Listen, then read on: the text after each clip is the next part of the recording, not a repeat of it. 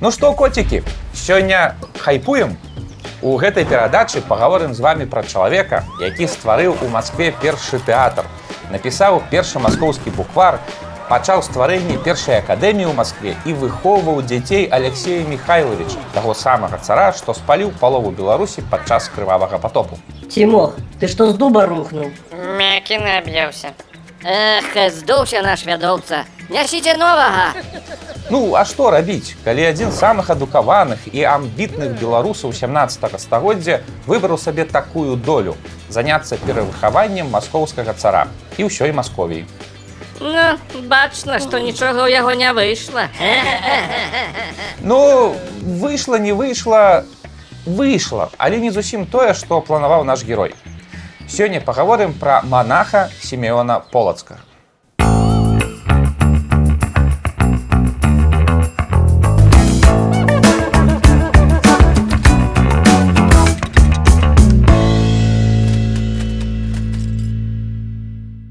Нарадзіўся Самуил Гаўрылавіч Пятроўскі Сітнянович, а гэта ёсць поўнае імя нашага героя у полацку у 1629 годзе у праваслаўнай сям'і. Вучыцца бацькі аддалі яго ў брацкую школу пры праваслаўным богаяўленскім манастыры. У брацкай праваслаўнай школе Самуіла навучылі чытаць і пісаць. Хлопчык аказаўся дужа здатны да навук. Таму па сканчэнню школкі яго накіравалі вучыцца ў галоўны тагачасны праваслаўны цэнтр у Кіев, Кіева-магілянскую акадэмію. А па сканчэнню гэтай акадэміі у 1653 годзе яго адправілі вучыцца далей у сталіцу у віленскую езуіцкую акадэмію. Дык, а езуиты ж католики? Ну каталікі. Ну і як там мог вучыцца праваслаўна? А гэта ды звычайная справа. Езуіты на той момант давалі найлепшую адукацыю ў рэгіёне, таму шмат хто з амбітных праваслаўных хлапцоў ехаў вучыцца якраз да іх. Часам пераходзілі ў каталіцызм ненадоўга, часам выкарыстоўвалі іншыя варыянты. Была, канешне, рызыка, што езуіты цалкам перацягнуць цябе ў сваю веру, але рызыка вартая была добрай адукацыі. Дык чаго ён папёрся ў вільню? І ёсць жа полацкі акадэмія там. А, ну невядома.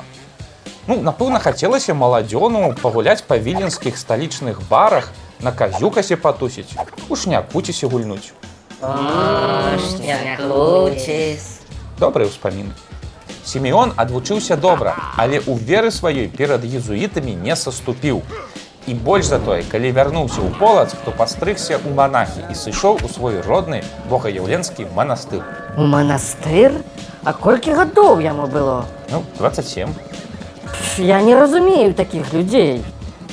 Семён полацкі а, вялікую ласку меў да навукі і мастацтва. Пазней ён узгадваў, што хацеў служыць Богу і вывучаць літаратуру, а жонка і дзеці яму б заміналі гэта рабіць. Ибо не будет мощно с книгами сидеть, и удалит от них жена, удалят и дети. мудрасць. Пакуль Семён полацкі вучыўся, у рэчы паспалітай ішла страшная вайна, якая пазней атрымала назву крывавы потоп. Спачатку узбунтаваліся казакі ва ўкраіне, а ў 1654 годзе на землі ВКЛ уварваліся маскоўскія войскі. Як заўсёды па прычыне нібыта таго, што трэба было тэрмінова ратаваць праваслаўных у вялікім княстве. Белорусцы, возрадуйтесь! Сейчас мы вас освободим от коров, от гусей, от овец и от совести. Ликуйте! Сябры, калі вы не хочаце, каб да нас яшчэ раз прыходзілі чужынцы нас вызваляць, то вывучайце беларускую гісторыю. Подписывайтеся на канал Белсад History, ставце падабайкі і каментуйце. У 1656 годзе маскоўскі цар Алексей Михайлович прыехаў на агледзены ў захоплены полацк. І вось тут здарылася падзея, якая памяняла ўсё жыццё семёна. Праваслаўныя манахі выйшлі вітаць Алексея Михайловича як вызваліцеля. Яны сустрэлі яго перад горадам і выставілі наперад здольнага манаха Семёна з вучнямі.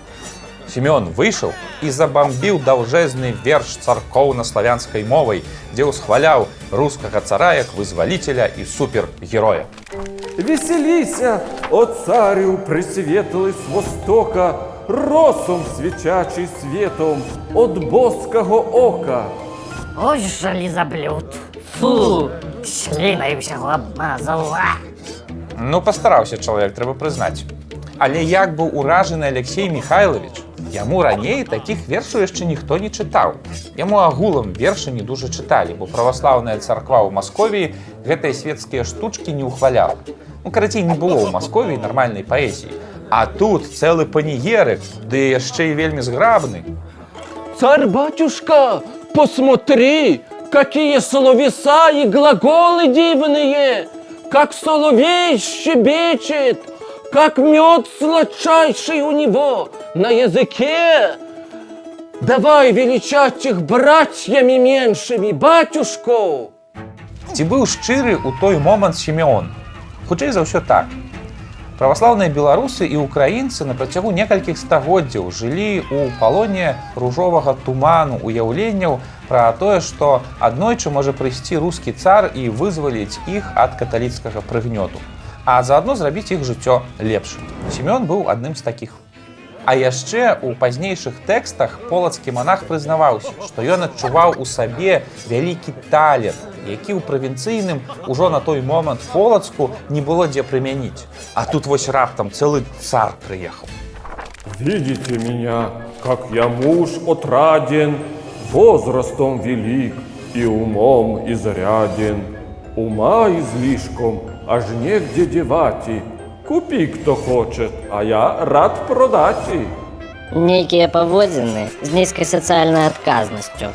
Ну, гэта быў крыху жартаўлівы верш, але ў прынцыпе сутнасць справы ён перадаваў. Гэты выступ вылез семёну бокам. Жыхары ВКЛ з кожным годам вайны ўсё больш і больш упэўніваліся, што Масква несе з сабой толькі смерць і прыгнёт. Супраць маскоўцаў паўсталі урэшце і ўкраінскія казакі, і беларускія месцічы. Пасля некалькіх балючых паразаў ад войскаў рэчы паспалітай у 1660 годзе маскавіты вымушаныя былі сысці з Беларусі. Марфушка, отступаем! Вещи-то собирай! Прялку, выбивалку, стиралку тоже не забудь, и шкатулку музыкальную. Марфушка-то все от сатаны, но в доме пригодится. Валим, давай побыстрей! Выглядае, што пасля гэтага у полацку на такога таленавітага, але такога прарускага манаха пачалі глядзець, хто з зайздрасцю, а хто з нянавісцю. Бач ты, пісаў вершы па-беларуску ды па-польску, пра патрыятызм там нешта, а тут раптам царкоўна-славянскай заспяваў, ды яшчэ для цара акупанта. Карацей, стала няўтульна і моташна полацкаму у ягоным родным полацку. А дзесьці там, у Маскве, сядзіць магутны цар, які цэніць яго, хваліць яго І маніць яго. і маніць яго. Карацей, у 1664 годзе Семён паехаў па рэлігійных справах у златаглавую і не вярнуўся. Цар прапанаваў таленавітаму манаху такі райдер, ад якога ён ужо не змог адмовіцца і застаўся ў Маскве. Цікава, які там райдар у монахаў? Ну, які джакузі ў келью і тэлевізор. Што, праўда? Да жартую я. Ну, джакузі толькі. О, Адна з першых спраў, якая была даручана Сімеону, выкладанне лацінскай мовы супрацоўнікам тайнага прыказу. Ну, гэта сучаснай мовай кажучы, шпіёны і дыпламаты Масковіі. Яны мусілі ехаць у Еўропу, займацца сваімі дыпламатычна-шпіёнскімі справамі, а мовы лацінскай не ведалі. І вось адзін з нешматлікіх людзей у Масковіі, які ведаў лацінскую мову і мог яе выкладаць, быў якраз Сімеон.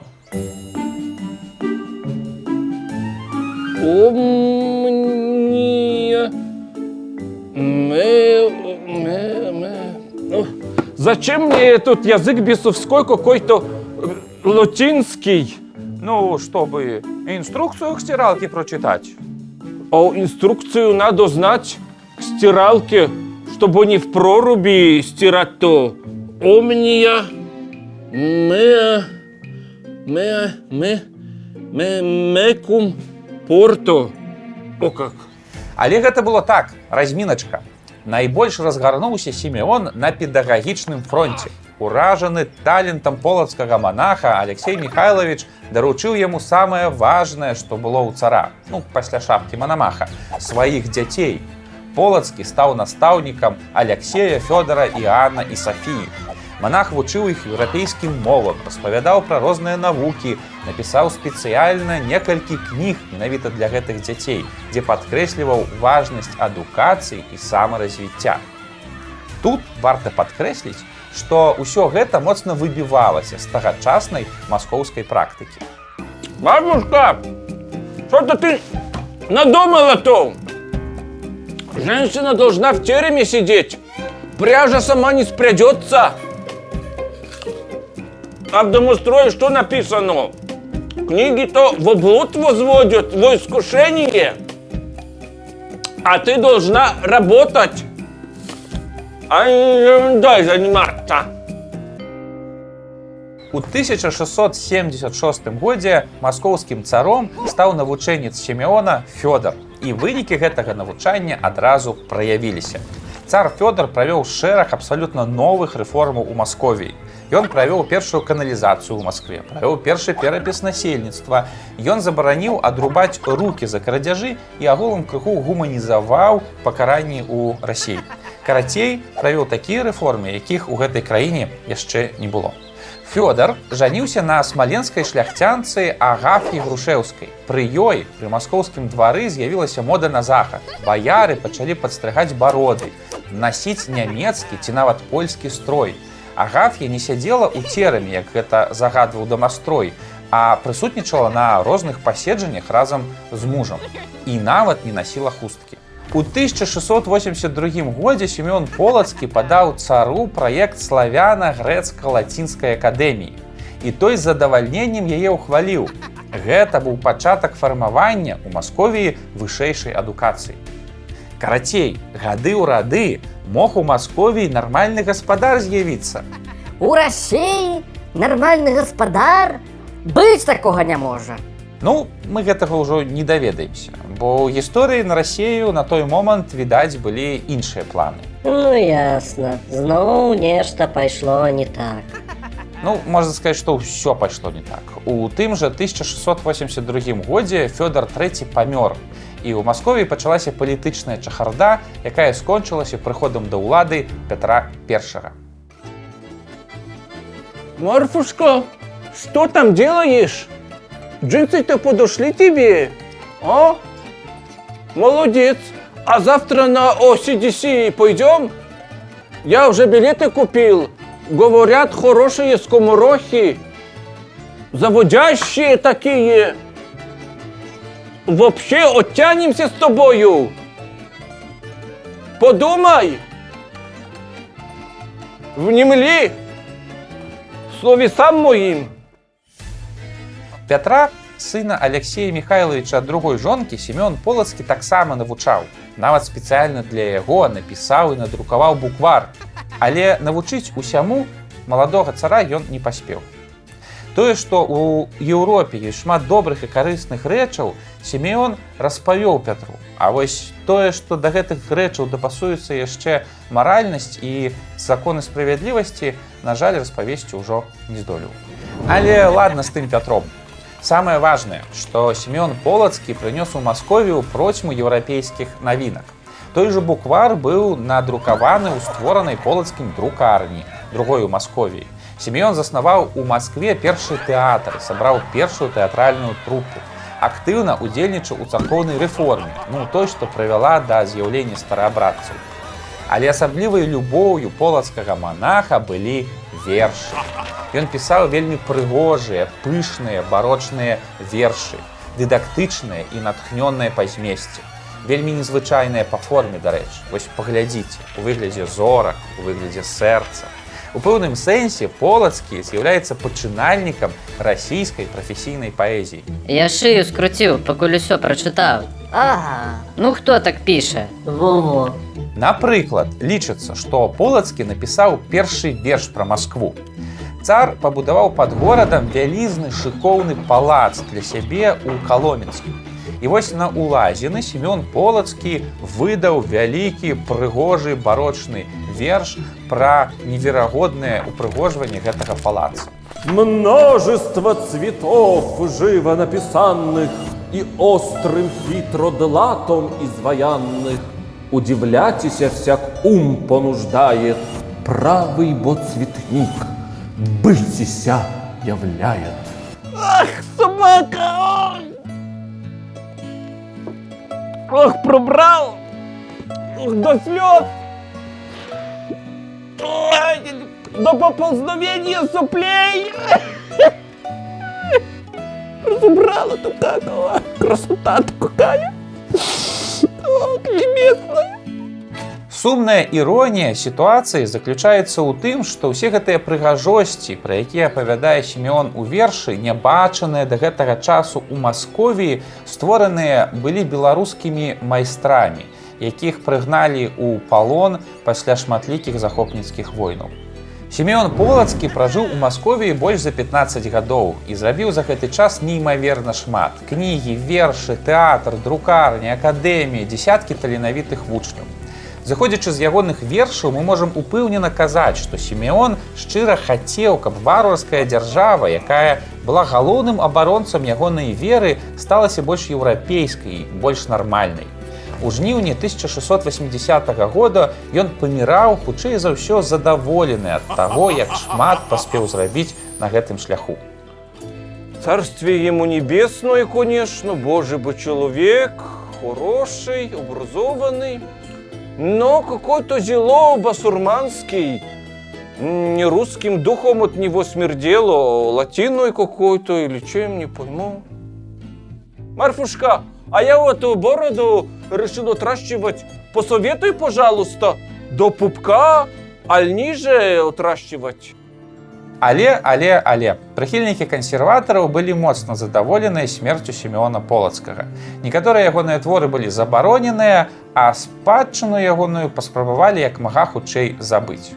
Зрэшта, нават ужо борады пачалі адрошчваць, але тут прыйшоў Пётр першы, які павёў рассею сваім шляхам у еўрапейскім касцюме, але з азіяцкай жорсткасцю. Такая вось гісторыя. Высноваў з яе можна зрабіць шмат, прычым самых розных, як вы самі разумееце. Але ж і мутны быў манах. Чаго ён папёрся ў гэтую Масковію? І дома ж работы хапае. Ну, можна і такую, але я звярну ўвагу на іншае. Семён Полацкі быў не адзін такі рамантык русафіл. Пасля далучэння правабярэжнай Украіны і Кіева да рассіі вельмі шмат праваслаўных украінскіх і беларускіх манахаў паехалі ў Масковію і заняліся палітыкай з надзеяй перарабіць азіяцкае княства ў нармальную праваслаўную імперыю. Яны прынеслі з сабой шмат вельмі важных еўрапейскіх практык і менавіта гэта моцна паўплывала на пераўтварэнне Масковіі ў імперыю ў 18 стагоддзі. Толькі вось атрымалася не зусім тое, што хацелі бачыць заходнія праваслаўныя. Перад смерцю полацкі раздаў свае немалыя багацці манастырам, у асноўным беларускім і украінскім. Ён памятаў пра сваю радзіму, для яе працаваў усё жыццё, але падаецца памыліўся з доўгатэрміновым укладаннем свайго інтэлектуальнага актыву.